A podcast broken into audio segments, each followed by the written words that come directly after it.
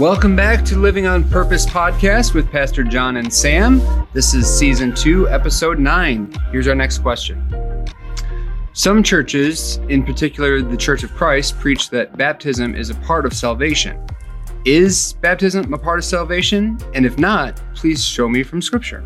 Okay, so when you hear the Church of Christ, you might think, well, aren't we all churches of Christ? Well, there's an actual denomination called the Church of Christ. Right.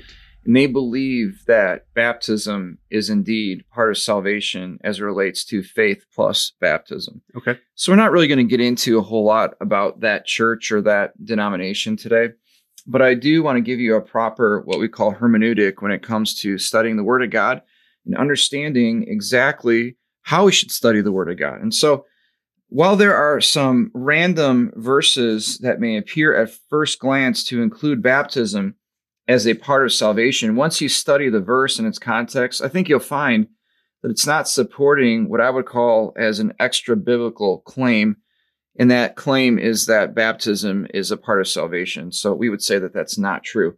And so one such verse, though, that the Church of Christ uses, and some people can get really confused over quickly, is Acts 2.38.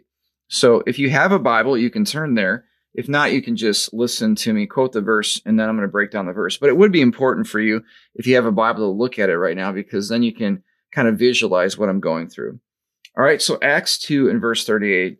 This is the time when Pentecost took place and Peter preached a sermon and thousands were saved. Mm-hmm. It was an incredible moment in the history of the church. It was the beginning of the church and thousands are being saved.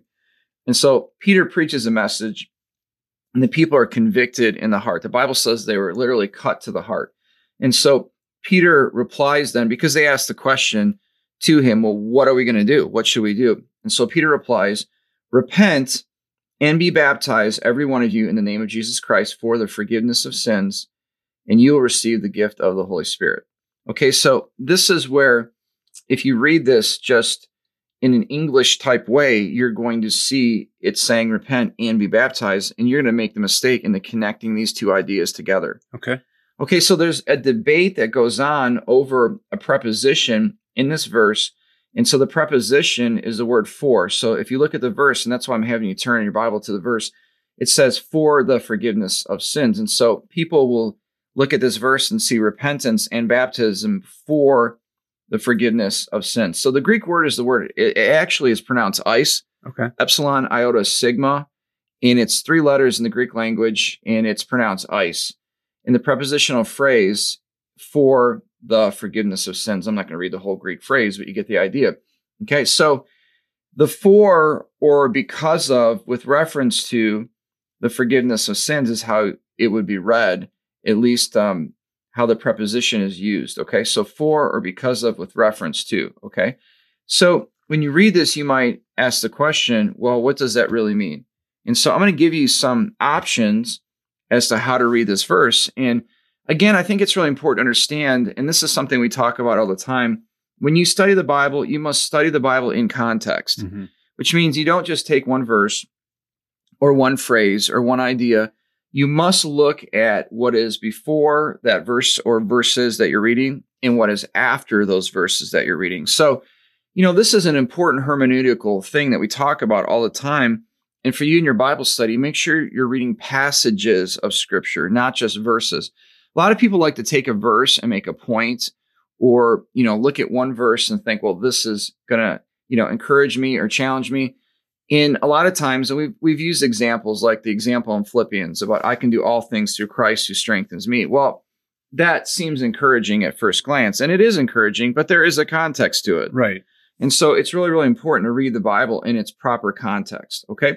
And so there are some options as to how to interpret this verse. The first one is the false way, and that is, is that salvation is by faith plus the work of baptism. Okay. So we're here to tell you that that's not accurate. And so baptism is indeed not a part of salvation. Now, again, our listener is asking me and us together really to prove this from scripture. So that's what I intend to do. Sure.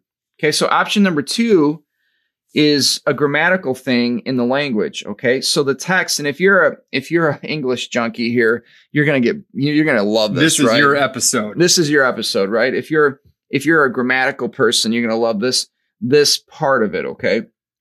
You don't even have to know Greek to be excited about what I'm about to tell you. Okay. It's all Greek to me. It's all Greek to me. There we go. All right. So the, the text should be repunctuated in light of the shift from the second person plural to the third person singular back to the second person plural again. Okay. And so you're like, whoa. And some of you that are English people are like, yeah. Okay. So therefore, when you take into account the change in person and um, plurality, essentially this is how it should read you, which is plural, repent for the forgiveness of your, which is plural, sins, and let each one, that's singular, of you be baptized, that singular. Or to put it in a more distinct way, you all repent for the forgiveness of all of your sins and let each one of you be baptized. And so when you read it in the English, you don't get this, but when you look at the grammatical structure in the Greek language, you see the difference between the second person plural and the third person singular. Okay. And so such a view, I would say, is an acceptable way of handling that Greek word ice, epsilon, iota, sigma. Okay. But it's subtly in it's awkward. And so it probably is not the exact right interpretation, although it, it could be this way. It is accurate to say it this way. So what I just said is not inaccurate. It is accurate, but probably because of its subtlety and its awkwardness, this is probably not the best way to interpret this particular section. Okay. Option number three is what I would say is the best way to interpret this. Okay. It's very possible that to a first century Jewish audience, as well as to Peter, and I'm about to make a point here that I think is really, really important. Okay. It's really, really important because it's so easy for us to make the separation of faith and repentance and then baptism. A lot of people will call upon Jesus to save them and they haven't been baptized still. Mm-hmm. But baptism in the first century was very much connected to faith and repentance. Okay. And so the idea of baptism uh, to Peter and to the Jewish audience might incorporate both the spiritual reality and the physical symbol together, right? Not for salvation, but the whole process of obedience to God, right? So it's possible that Peter connects both closely in his thinking it's it, this is clear from other passages, such as Acts 10:47 and 11:15 through 16. We're going to show you some examples in a little bit. But if this interpretation then is correct, then Acts 2:38 is saying very little about the specific theological relationship between the symbol and the reality. In other words, it's saying very little about being um, causing them to be distinct from one another. Just putting them together is what I'm saying, right? Um, and so that's something that I think is very possible, not for salvation, but the whole process of obedience, right? And so historically, they would have been viewed together. What I'm trying to say is that in the first century, when someone got saved, they got baptized. Mm-hmm. And almost in every case, it was immediately. Right. So they would just go to a lake or river and someone would uh, get baptized right then. I think of the, the Ethiopian eunuch. He's on the road He's studying the Old Testament prophecies, and God brings Philip into his life. It's an incredible thing. And in that moment, Philip really expounds to him the word of God. And that eunuch, he calls upon Christ to save him. And Philip says, What doth hinder him to be baptized? Right? Mm-hmm. Because he's he's believed. And so he goes into the water and he's baptized. And so in that first century, when someone got saved, when they trusted Christ and they turned from their sin, baptism followed immediately. We talked about this before in our gatherings. If someone got saved, it would make sense for us to let them get baptized right then. Mm-hmm. Here's a here's a pair of shorts and a t-shirt. Do you believe in Jesus? Yes. Have you trusted Christ? Yes. Have you called upon Christ to save you and Him alone to save you? Yes. Do you understand baptism doesn't save you, but it's that public profession mm-hmm. of what Christ has done in your heart? Yes. Okay, let's get baptized. Right.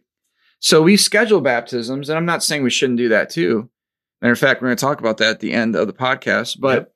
I would say that when someone gets saved, they should get baptized, and the sooner the better. And so that's really what was going on, I believe. I think he was tying these two things together because in the first century, they were always tied together. Yeah. And if you think about, about it contextually, like they were outdoors in this open area, right? Mm-hmm. Like very public. It was a public decision. Yeah. And then that proof of it going down into the water, that was a public declaration to everybody. So now you're held accountable to people, Mm-hmm. right? Absolutely. That's really important because, you know, I can't see what's going on in your heart, but, you know, when you physically profess Christ in baptism, that's, you know, we, we talked about this on Sunday a little bit. It's obligation and celebration, right? It's obligation in the sense that I'm showing myself that I'm serious about Christ. And then we celebrate the Church of Jesus Christ celebrates that. And mm-hmm.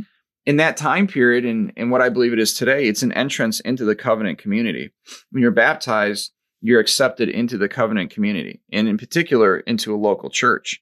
And so we don't necessarily let someone become a member after they've been baptized in our what I would say our Americanized version of Christianity only because we want people to fully understand doctrine. Mhm. So we put them through Discover Emmanuel. But anyone who's been baptized, they're strongly encouraged to partner with us Sure.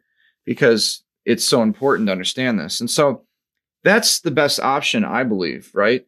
Like option number two is not a bad option when you look at the grammar, but option number three seems to be the one that makes the most sense. And and we're going to talk a little bit more about why baptism is not a part of salvation in just a few moments. Okay.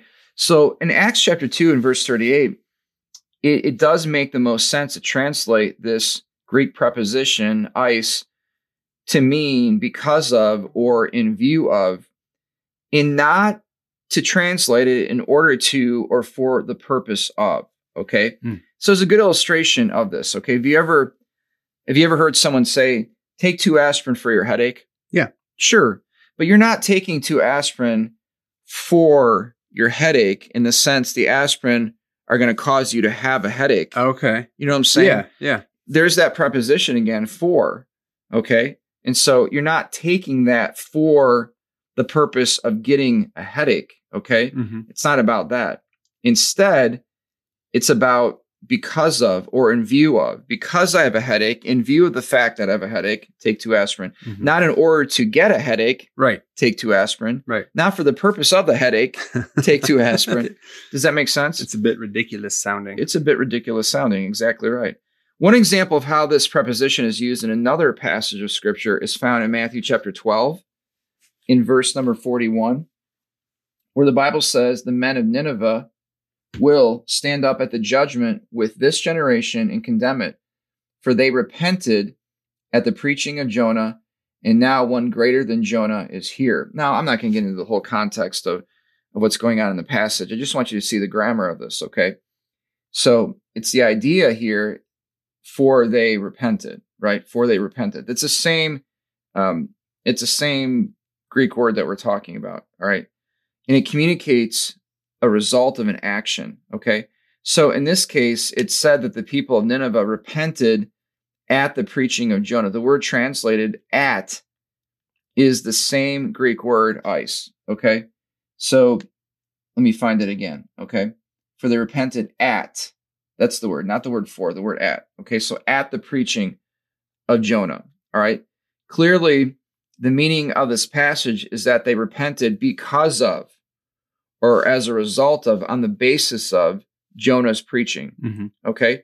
So that's the result of the action. It's not in order to or for the purpose of, it's because of or in view of, right? That's what it that's what it's talking about. So clearly the meaning of this passage is that they repented again because of or as the result of Jonah's preaching. Okay. And again, in the same way, Acts 238, it's communicating that on the basis of your repentance, your faith, a person should be baptized. Baptism does not save a person from his sins. I think it's really, really important that we understand that. Okay. Mm. So there are a couple reasons that I want to give to you as we close today. The first one is always the key to everything. It's what the Bible says. It's scriptural support. Scriptural support. And there's example after example after example after example in the Bible of verses that demonstrate that salvation is by grace through faith. It has to do with our repentance, not with any action such as baptism that would save us.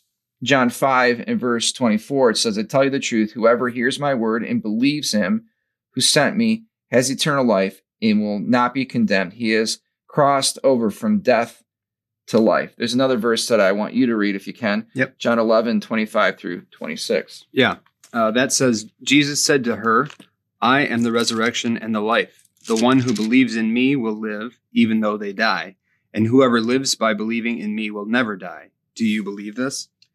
So the focus is on what? It's on belief. Belief, right. It's not. It's not. And it's a belief that's not just a knowledge of Jesus. It's it's really a focus of who Jesus is, an acceptance of who Jesus is, uh, a giving of ourselves over to Christ. But there's not this particular action that you're doing to be saved. It's not baptism, right? Mm-hmm. I love Romans 10 9. It says, If you confess with your mouth Jesus is Lord and believe in your heart that God raised him from the dead, you will be saved. Mm-hmm. Okay, so there's nothing in there about baptism. It's our belief in Christ. We're confessing with our mouth and believing in our heart what Jesus has done on the cross. It's so very important.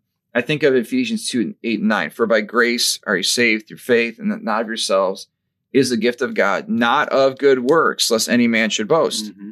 Mm-hmm. I mean, Paul makes it crystal clear that's not by what we do, that's not how we are saved. Okay, so baptism would be a work. We would call it a work, right? Right. It's a work of demonstration of what Christ has done in our hearts. Mm-hmm. It's an important work, but it's not a saving work. Right. Okay. Another example is in Titus 3 5, not by works of righteousness, which we have done, but according to his mercy, he saved us. Mm-hmm. The Bible's crystal clear, not by what we could ever do. We could never earn our way to salvation. That's why, by the way, you can never lose your salvation. I had a great conversation with a person recently and just trying to help this person understand that you can't lose what you didn't get on your own anyway, right? nice. And so Titus 3 tells us that we're saved by grace. It's not by our good works. Okay. So scriptural support. So again, when you go to the word of God, it's really important to understand that there are going to be what we would call troubled passages or verses randomly that are hard to understand.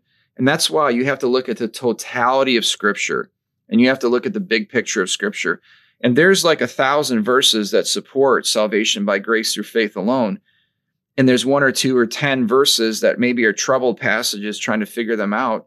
You're going to take the thousand over the five or 10 Right. right? Now, I'm not You saying you should, right? Right. Now, I'm not saying the five or 10 don't have a proper hermeneutical interpretation. We should look at those things and understand them. But the point is, especially the example today in Acts chapter 2 and verse 38, it's very, very clear that salvation is by grace through faith. It's not by good works. Mhm. Number two, a number number two reason why baptism doesn't save us. Well, how about that thief on the cross, right? Yep. I love that example, right? And by the way, examples in the Bible always support theology of the Bible. And that's why I think it's really important that we understand that even in light of baptism, it's not sprinkling a baby or or a small child who can't make a decision on their own. It's immersion. Baptizo, the word literally means to put under the water. Hmm. Now, the reason why we believe that is because the Bible gives examples of that. Hmm. There is no example in the Bible of an infant being baptized ever. That never takes place in the Bible. You cannot show me an example of that anywhere. And so that's why the thief on the cross matters, right? This is an illustration where Jesus literally looks at that thief who is turning to Christ and he says, Today you will be with me in paradise. Mhm. He was about to die and he was going to be in heaven with the Lord Jesus when he died that day. And all he did was believed. And he believed, he he submitted to Christ. He believed, he submitted. You know, there I, I believe he repented of his sin by turning to Jesus, but there was no baptism. He was never getting off that cross. He was never going to be baptized. Mm. And so clearly he's in heaven with the Lord. And the third reason I, I like to show is the priority of the gospel. Paul's priority of preaching the gospel. Paul said in 1 Corinthians 1:17, I did not come to baptize, I came to preach the gospel. Mm-hmm. And so in that time period in Corinth, it was easy to get sucked into a celebrity kind of status. And the more people you baptize, the more prestigious you might be. And Paul warned against that and said, I didn't come to be prestigious. I came to preach the gospel. And so even Paul gives the priority that the gospel comes over everything. The good news that Jesus Christ lived the sinless life, died on the cross for our sins, rose again from the grave. We believe that. We trust that. We look to our Lord and our Savior. We turn from our sin to Him. And so these are all the reasons, right? Number one, the Bible supports the Bible.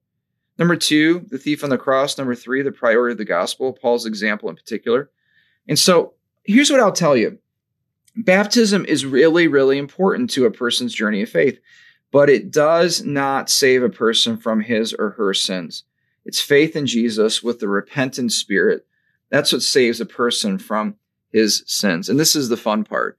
December 17th at Emmanuel, we are having baptism services as a part of our morning gatherings. And mm-hmm. so I'd encourage you, and Sam, maybe you can put a link in there or something yeah. like that. Yep. If you have not been baptized and you know Christ as Savior, this is your opportunity to be baptized. We'd love to get you to sign up for that if you're interested. And we just want to say again, baptism is really, really important, but I want to be crystal clear. It does not save a person from their sins. Yeah. Yep. Check the link in the show notes here, and you can click that to sign up to be baptized or ask questions about it. So, thank you, Pastor John, for your time on this question. Thank you for asking the question, and we thank you for listening today. Have a great week.